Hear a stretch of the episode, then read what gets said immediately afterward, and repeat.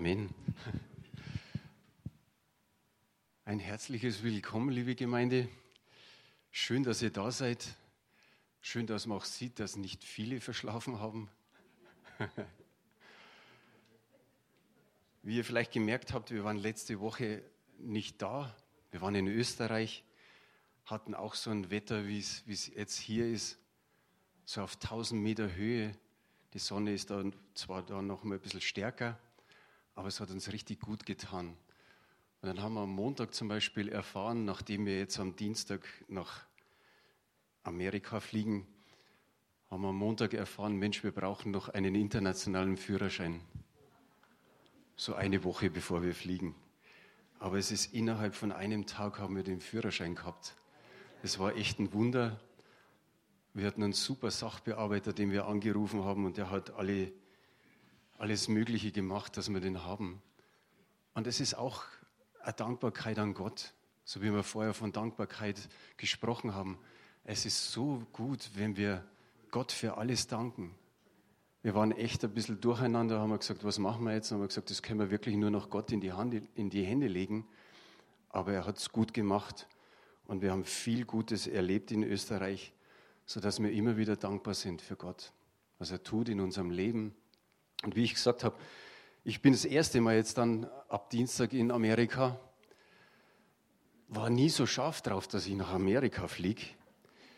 Aber irgendwie habe ich mir gedacht, eines Tages musst du da hinfliegen. Wir sind auf einer Pastorenkonferenz in Alabama und in Atlanta, Georgia, werden wir die Familie Katz besuchen. Und ich glaube, Familie Katz, Stefan und Maren und die Kinder kennen noch einige von uns. Sie waren ungefähr Anfang der 2000er bis 2007, sowas waren sie Kindergottesdienstleiter.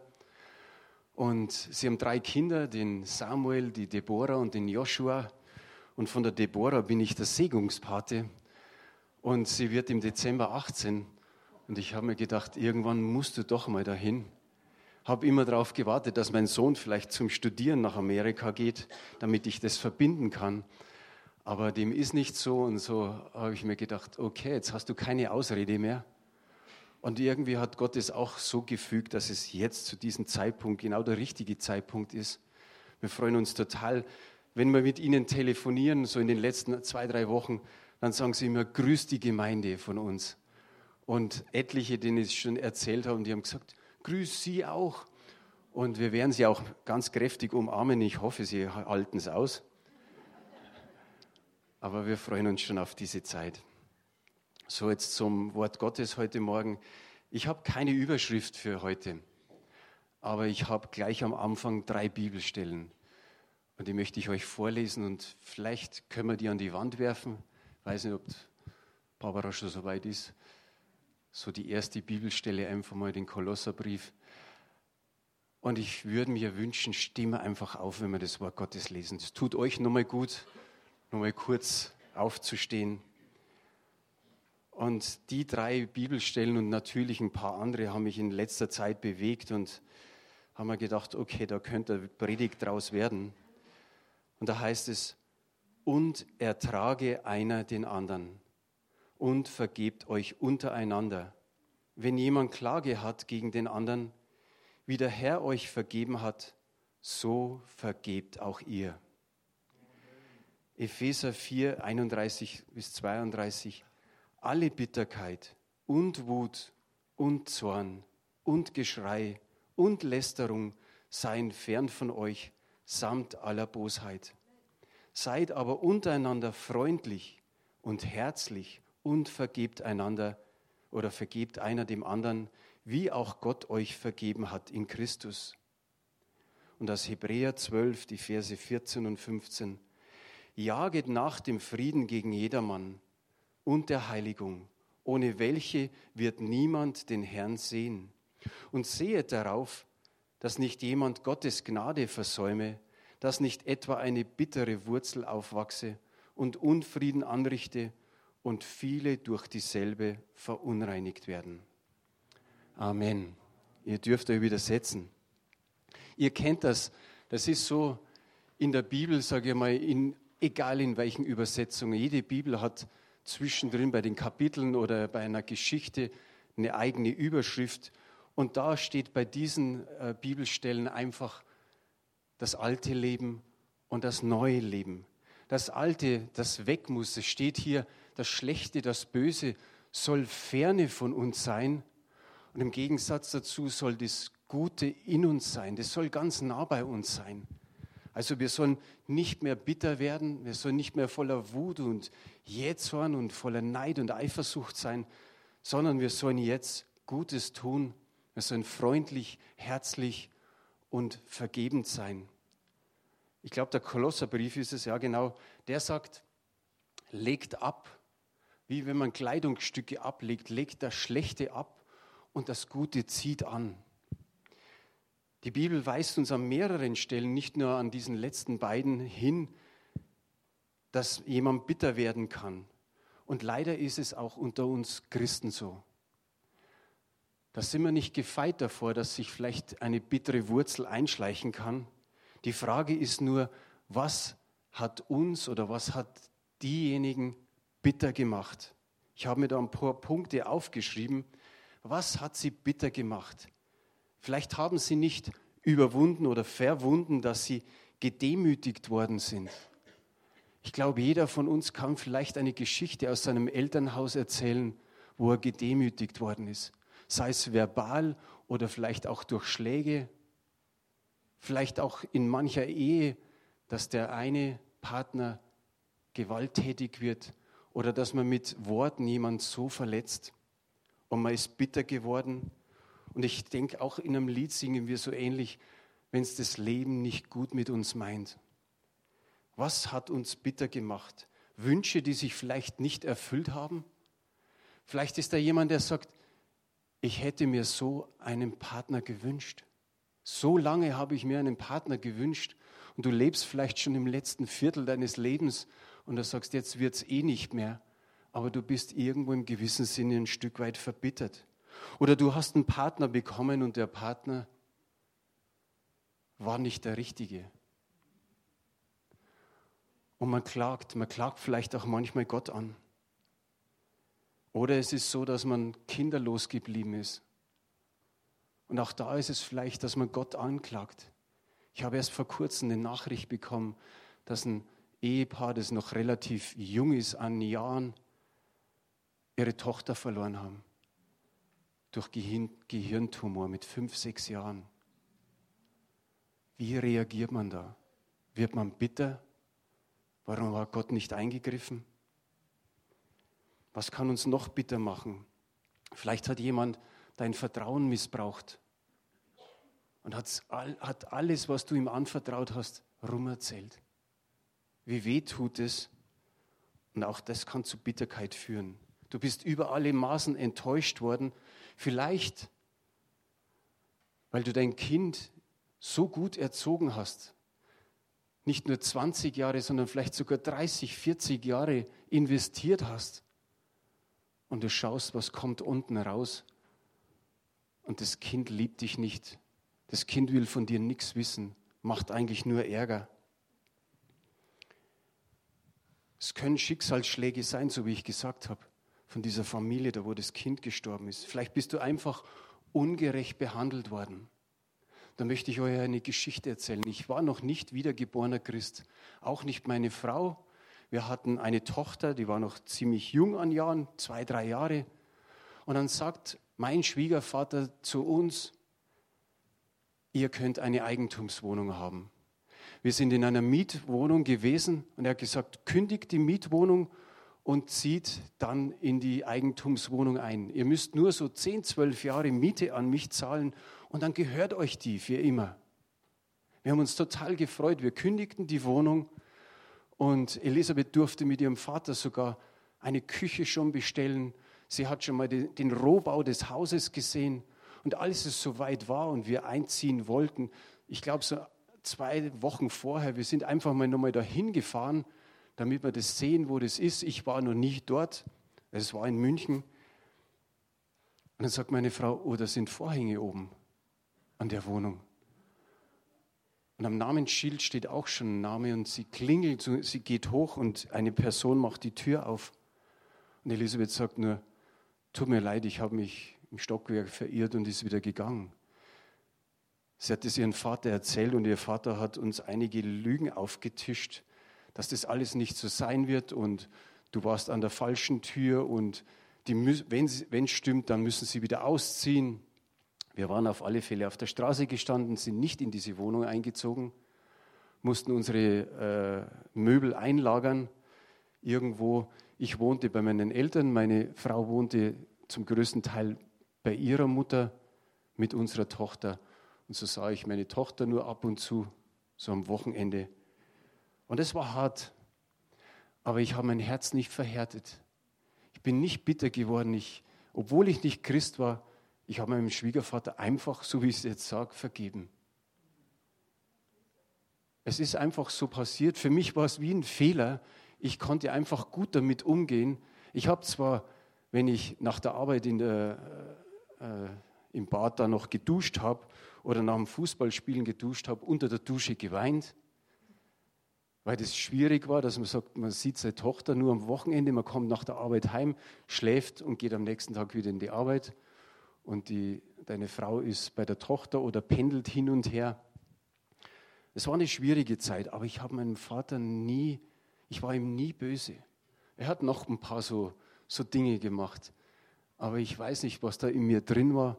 Auf, auf alle Fälle schon mal was Positives, meinem Vater, meinem Schwiegervater zu vergeben. Vielleicht warst, bist du auch du ungerecht behandelt worden. Vielleicht warst du in deiner Firma oder in, in, in dem Büro oder wo du auch immer beschäftigt warst, vielleicht warst du da so ein Leistungsträger, so eine richtige Granate, wo man sagt, wow, der ist spitze oder die ist spitze.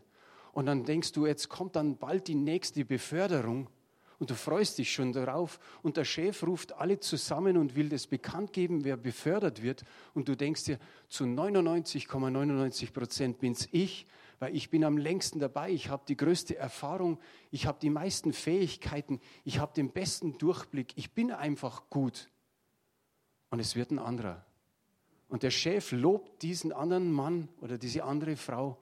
Und du stehst da und bist enttäuscht und wirst vielleicht bitter über diese Sache. Auf alle Fälle können wir sagen, jeden von uns ist irgendwie ein Unrecht geschehen. Bitterkeit ist oft mit Verletzungen und Schwächung des eigenen Selbstwertgefühls verbunden. Das ist Tatsache. Aber das Schöne, was jetzt ist für uns, wenn wir wissen, wer wir sind in Christus. Wir singen da ein Lied, ich bin kein Sklave mehr, sondern ich bin ein Kind Gottes. Und als Kind Gottes ist es uns eigentlich ein Vorrecht, immer wieder zu vergeben. Auch wenn es uns an diesen Stellen oft nicht leicht fällt können wir vielleicht nochmal den Hebräerbrief, also diese Bibelstelle, an die Wand schmeißen. Hebräer 12, Verse 14 bis 15. Da ist jemand, der an der Gnade Gottes Mangel leidet. Und dadurch sprost eine Wurzel der Bitterkeit auf. Es ist für uns also wichtig, dass wir immer die Gnade Gottes vor Augen haben. Wir haben es vorher gerade von der Hilde gehört in einem kleinen Wort von Gott wie wichtig das die Gnade ist. Sonst bohrt sich eine Wurzel der Bitterkeit in unser Leben hinein und wir können sie nicht so leicht rausreißen. Ich hatte früher einen Schrebergarten und ich bin wahrlich nicht der Gärtner. Oh, ich habe mir gedacht, die beste Lösung ist eigentlich, den Garten zu betonieren. Rasenmähen war noch schön, Heckenschneiden war schön, aber das Unkraut.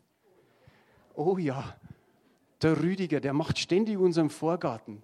Der liegt mit seinen 60 Jahren oder wie alt bist du? Immer wieder, immer wieder in diesem Vorgarten und zupft das Unkraut raus. Und ich weiß nicht mehr genau, heißt dieses Unkraut Ankerwinde? Ackerwinde. Ich, denk, ich habe mir gedacht, Anker, weil das macht, halt, hält sich so fest in der Erde. Ackerwinde, wow, da gräbst du und gräbst du und du bringst das Ding nicht ganz raus. Das ist fürchterlich. So ähnlich kann es sein mit dieser bitter, bitteren Wurzel, die sich in uns hineingräbt. Und wir kennen all den Löwenzahn. wie der manchmal so durch die Betondecke durchschlüpft. Das ist erstaunlich. Ich sage für mich immer, der, diese, diese Kraft der Wurzel spaltet den Beton. Und so wie diese Bibelstelle hier steht, sollte unsere Bitterkeit nicht dazu führen, dass noch mehr verunreinigt werden und dass das, die Gemeinde gespaltet wird. Wer kennt einen Leibschmeichler-Tee? Yeah! Genau, auf das habe ich gewartet. Ich habe jetzt einen Heribert nicht gesehen, aber der ist da hinten, hinter der Säule, ganz hinten. Ich habe mir gedacht, wenn keiner den getrunken hat, auf alle Fälle Elisabeth, ich und der Heribert haben ihn getrunken. Jetzt habe ich gesehen, auch noch die Rita und der Wolfgang. Bah, der ist furchtbar vom Geschmack her. Boah, ist der bitter. Boah. Wenn ich den Heribert zum Lachen bringen will, dann sage ich zu ihm, trinken wir mal wieder miteinander einen Leibschmeichler-Tee. Und dann fängt das Lachen an. Der ist bitter und der hat noch ein paar so Geschmacksrichtungen, die kann man gar nicht aufzählen, aber der ist furchtbar. Und wisst ihr was? Der Teufel möchte auch uns schmeicheln, nicht nur unseren Leib, sondern auch unsere Seele, unseren Geist. Er möchte schmeicheln. Er möchte zu uns sagen, du brauchst nicht vergeben. Du brauchst der Person nicht vergeben. Gott wird sie schon richten. Da hat er nicht Unrecht. Gott wird jeden von uns richten. Aber vergeben müssen wir trotzdem. Ich glaube, dass wir eines Tages vor Gott stehen und einer der Fragen wird sicherlich sein, hast du vergeben? Hast du vergeben? Hast du allen vergeben? Ich denke, wenn es heißt, wie können wir Bitterkeit vermeiden und überwinden, es gibt keinen besseren als wie den Josef. Das ist ein super Anschauungsunterricht. Der Josef aus dem Alten Testament. Der hätte doch allen Grund gehabt, bitter zu werden. Mit dieser Geschichte. Seine Brüder haben ihn verkauft. Mein gut, vorher wollten sie ihn umbringen. Ist doch nur ein bisschen besser. Man bleibt nur am Leben. Aber stell dir vor, stell dir es einfach mal vor, deine Familie, deine Geschwister würden dich verkaufen. Einfach weg damit. Hauptsache, er ist weg. Du wirst verkauft und dann hat er doch noch einen relativ guten Job bei diesem Potiphar gehabt. Aber was passiert dann? Dann kommt wieder so ein himmelschreiendes Unrecht und er landet im Gefängnis. Und das eine Geschichte von 17 bis 30. Vom 17. Lebensjahr bis 30. Ich glaube, keiner von uns wollte mit ihm tauschen. Aber wie ging er mit, damit um? Wir ahnen es ein bisschen, wenn wir die Namen seiner Söhne hören. Der erste hieß Manasse. Das heißt, der vergessen macht. Es ist nochmal ein bisschen ein Unterschied zwischen vergeben und vergessen. Aber stell dir vor, nach dieser ganzen Geschichte, als sein erster Sohn auf die Welt kommt, gibt er ihm den Namen, der vergessen macht. Und der zweite heißt Ephraim, das heißt so viel wie doppelte Fruchtbarkeit. Und genauso, wenn wir vergeben, beschenkt uns Gott doppelt. Du kannst es überall mitbekommen. Ich bin ehrlich gesagt ein begeisterter Fan von der Horm ist der Horm. Ein paar lachen, also kennt es auch. Das ist so am dritten Programm abends um halb acht bis acht Uhr so eine bayerische Sendung und du sagst, ja, das ist wie im richtigen Leben. Und da waren zwei Brüder auch so verfeindet. Und erst als sie einander vergeben haben, als sie aufeinander zugegangen sind, hast du gemerkt, wie Dinge auf einmal platzen, wie Dinge geschehen zum Guten. Der eine, der eigentlich nicht mehr gearbeitet hat, der wurde wieder in seiner Arbeit eingesetzt und der andere ist wieder richtig gesund geworden. Und genauso das sind diese Nebenwirkungen, wenn wir vergeben, dass Gott uns richtig beschenkt. Josef ließ irgendwas hinter sich, das war die Vergangenheit. Der hat all das, was geschehen ist, nicht einfach nochmal ein bisschen aufgerührt und gesagt, okay, jetzt rühren wir nochmal drin rum und dann quillt das Ganze nochmal auf und dann haben wir nochmal Schmerzen und dann weinen wir nochmal drüber. Nein, Er hat einfach gesagt, es ist vorbei, es ist vergeben. Er freute sich an den Segen, den er in Ägypten empfangen durfte. Aber wie gesagt, es hat mit 17 angefangen bis 30 hin, wo es richtig schlecht war. Diese Haltung hat ihn fähig gemacht, seinen Brüdern zu vergeben. Und jetzt kommt der Knaller. Das eine ist, dass wir Menschen vergeben oder nicht vergeben. Es ist natürlich viel, viel besser, wenn wir vergeben. Aber manchmal ist es so, dass wir sagen, okay, ich habe dem vergeben, will aber nichts mehr mit ihm zu tun haben. Auch das ist noch relativ okay. Ein früherer Pastor hat hier mal gesagt, ich, Geschwister sind Geschwister im Herrn, aber meine Freunde kann ich mir noch aussuchen. Und so ähnlich ist es. Vergeben ist wichtig und es, es ist dann deine Entscheidung, wie du mit der Person später umgehst. Manchmal trifft man sie auch vielleicht gar nicht mehr. Aber das ist wichtig, dass wir hier sagen, wir vergeben. Aber der, der Josef hat noch was gemacht. Er hat auch seine ganzen Brüder, die ganze Familie versorgt. Der hat nicht einfach gesagt, okay, ich vergebe euch und Schluss und wir, wir gehen uns aus den Augen. Nein, er hat die ganze Familie versorgt. Welch ein, ein Geschenk. Ich sage mir, das ist diese, diese Vergebung und das Versorgen ist diese doppelte Fruchtbarkeit. Vielleicht hat er deswegen seinen Sohn Ephraim genannt.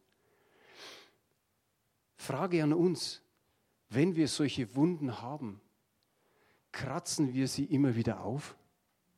Auch das passiert. Das ist manchmal für einen gut, dass man es wieder aufkratzt, dass man es nochmal jemandem erzählt, damit man vielleicht nochmal ein bisschen Mitleid bekommt, weil das im ersten Moment gut tut. Manche sagen, sie baden sich in ihren Wunden. Und man hat aber doch wieder was in der Hand und das ist das Schlimme. Dass da, wo man schon vergeben hat, soll man es eigentlich lassen und wirklich vergessen und weg damit und nicht nochmal aufwühlen. Darum ist die Frage, schwelgen wir in diesen Enttäuschungen, die wir erlebt haben, dann wird sicherlich diese Bitterkeit, von der ich vorher gesagt habe, diese Wurzel aufwachsen können. Es ist eine wichtige Entscheidung, dass wir das Negative hinter uns lassen, dass wir an das Negative nicht mehr denken und dass wir uns an dem Positiven erfreuen. Dann kommen wir mit Gottes Hilfe nicht nur einen Schritt weiter, sondern mehrere Schritte. Wir wissen, dass Josef von den Brüdern gehasst worden ist und verkauft worden ist. Und da ist es wirklich bemerkenswert, als Josef dann mit ihnen spricht, und da haben sie schon Reue der, oder Zeichen der Reue offenbart. Das lesen wir jetzt dann, was er gesagt hat in 1. Mose 45, die Verse 4 und 5. Da sagt er, ich bin Josef, euer Bruder, den ihr nach Ägypten verkauft habt. Das ist, genau, das ist die Wahrheit, was er ausspricht. Er hat seinen Brüdern das ganz klar ins Gesicht gesagt, ihr habt mich verkauft. Das war Tatsache. Aber dann kommt es besser. Und nun betrübt euch nicht und zürnt nicht mehr über euch selbst, er tröstet sie auch noch. Er sagt, ihr sollt euch nicht betrüben und ihr sollt nicht zornig über euch selbst werden. So ungefähr, Mensch, was haben wir mit unserem Bruder gemacht? Sondern er will, dass sie getröstet sind, dass sie frei werden. Und dann sagt er weiter, dass ihr mich hierhin verkauft habt, denn zur Erhaltung des Lebens hat mich Gott vor euch hergesandt. Was könnte ein anderes Wort genommen werden für verkauft? geben. Im ersten, Im ersten Moment abgeben, im ersten Moment fällt ein, gar nichts ein. Aber das ist hier, er sagt, ihr habt mich hierhin verkauft und am Ende sagt er, Gott hat mich vor euch hergesandt. Er denkt gar nicht mehr, dass er verkauft worden ist, sondern dass Gott einen Auftrag hatte, ihn vorher zu senden. Wie schön ist das ausgedrückt? Ich finde es himmlisch. Das ist wirklich der Blick von Gott, wie er den Josef gesehen hat und die ganze Situation. Und da ist ein weiter wichtiger äh, Punkt, Bitterkeit, wie man die überwinden kann, wenn man gerne vergibt, wenn man die Hand zur Versöhnung einfach ausstreckt. Man muss seine Blicke weglenken von der Bosheit der Menschen dass Gott unser Leben einfach in seiner Hand hält. Und jetzt kommt's, er hat die Verleumdungen und Beleidigungen, so ungerecht sie auch waren, zugelassen, um Josef, um mir, um dir wichtige Lektionen zu erteilen. Das tut manchmal brutal weh, aber das ist auch eine Lektion von Gott, dass wir da rauskommen, dass wir nicht ständig drin uns baden, sondern sagen, ich kann das überwinden. Mit Gott überwinden wir weit, so heißt es im Römerbrief. In 1. Mose, und da sehen wir es dann, 1. Mose 50, Vers 20, da ist die Geschichte ziemlich schon am Ende. Da sagt er, ihr wart, äh, ihr zwar, ihr hattet Böses gegen mich beabsichtigt, Gott aber hatte beabsichtigt, es zum Guten zu wenden, damit er tue, wie es an diesem Tag ist, ein großes Volk am Leben zu erhalten. Aber es bedurfte, sage mal, eine Durchstrecke von 13 Jahren für den Josef, dass das dann so geschehen ist. Wie wunderbar kann er jetzt am Schluss sagen, Gott hat es zum Guten gewendet. Jesus und, und Gott, äh, Jesus und Gott, Jesus und Josef werden oft verglichen. Oder es gibt so viele Parallelen. Und mir ist dann aufgefallen, okay, er ist ins, von 17. Lebensjahr bis zum 30. Lebensjahr ist der Josef nicht bitter geworden. 13 Jahre hätte er Zeit gehabt zum Bitterwerden. Aber er ist nicht bitter geworden. Und bei Jesus wissen wir so ab dem 12. Lebensjahr auch nichts mehr bis hin zum 30. Lebensjahr. Aber bei Jesus heißt es dann, er wuchs an Alter, an Weisheit und an Gnade. Wie gesagt, das Wort haben wir heute schon wieder gehabt mit der Gnade. Und es ist genauso bei dem Josef. Er wuchs an Alter in dieser Zeit, an Weisheit, an Gnade und an Gunst beim Herrn. So schwer das auch manchmal sein mag, das so zu sehen, es wird uns helfen, von der Bitterkeit wegzukommen, wenn wir vergeben und dass wir ein freudiges Christenleben wirklich führen. Wenn wir die Blickrichtung haben, dann wird es uns nie schwer fallen, einfach mal zu vergeben. Ich sage es jetzt einfach mal. Und auch zu vergessen. Und das in Klammer vielleicht vergessen. Weil wir können manche Geschichten aufzählen, so wie ich jetzt vorher das mit dem Schwiegervater, aber ich erzähle es nicht, weil ich mir denke, was hat der damals mit uns gemacht?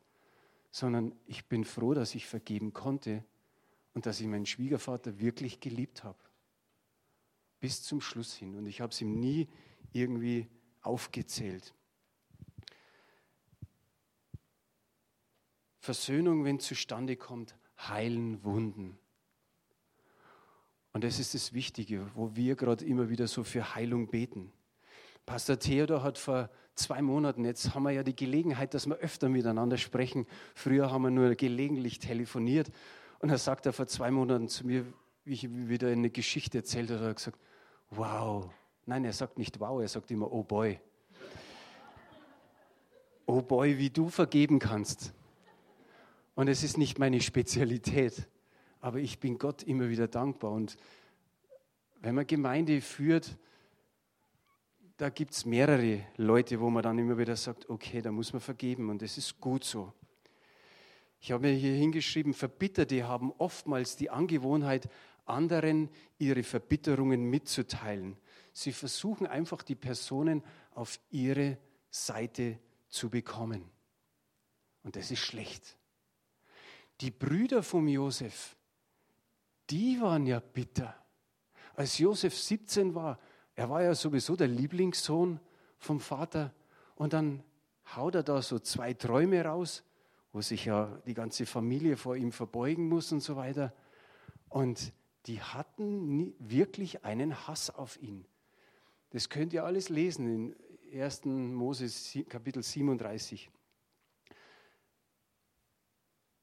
Hass, Neid, Eifersucht, Bitterkeit, Wut, Zorn, all das war da. Als der Jakob dann zu Josef sagte, du, deine Brüder, die hüten die Schafe, schau mal, wie es so um sie steht und gib mir einen Bericht. Geht er dahin und von Weitem sehen sie ihn und haben schon beschlossen, wir bringen ihn um.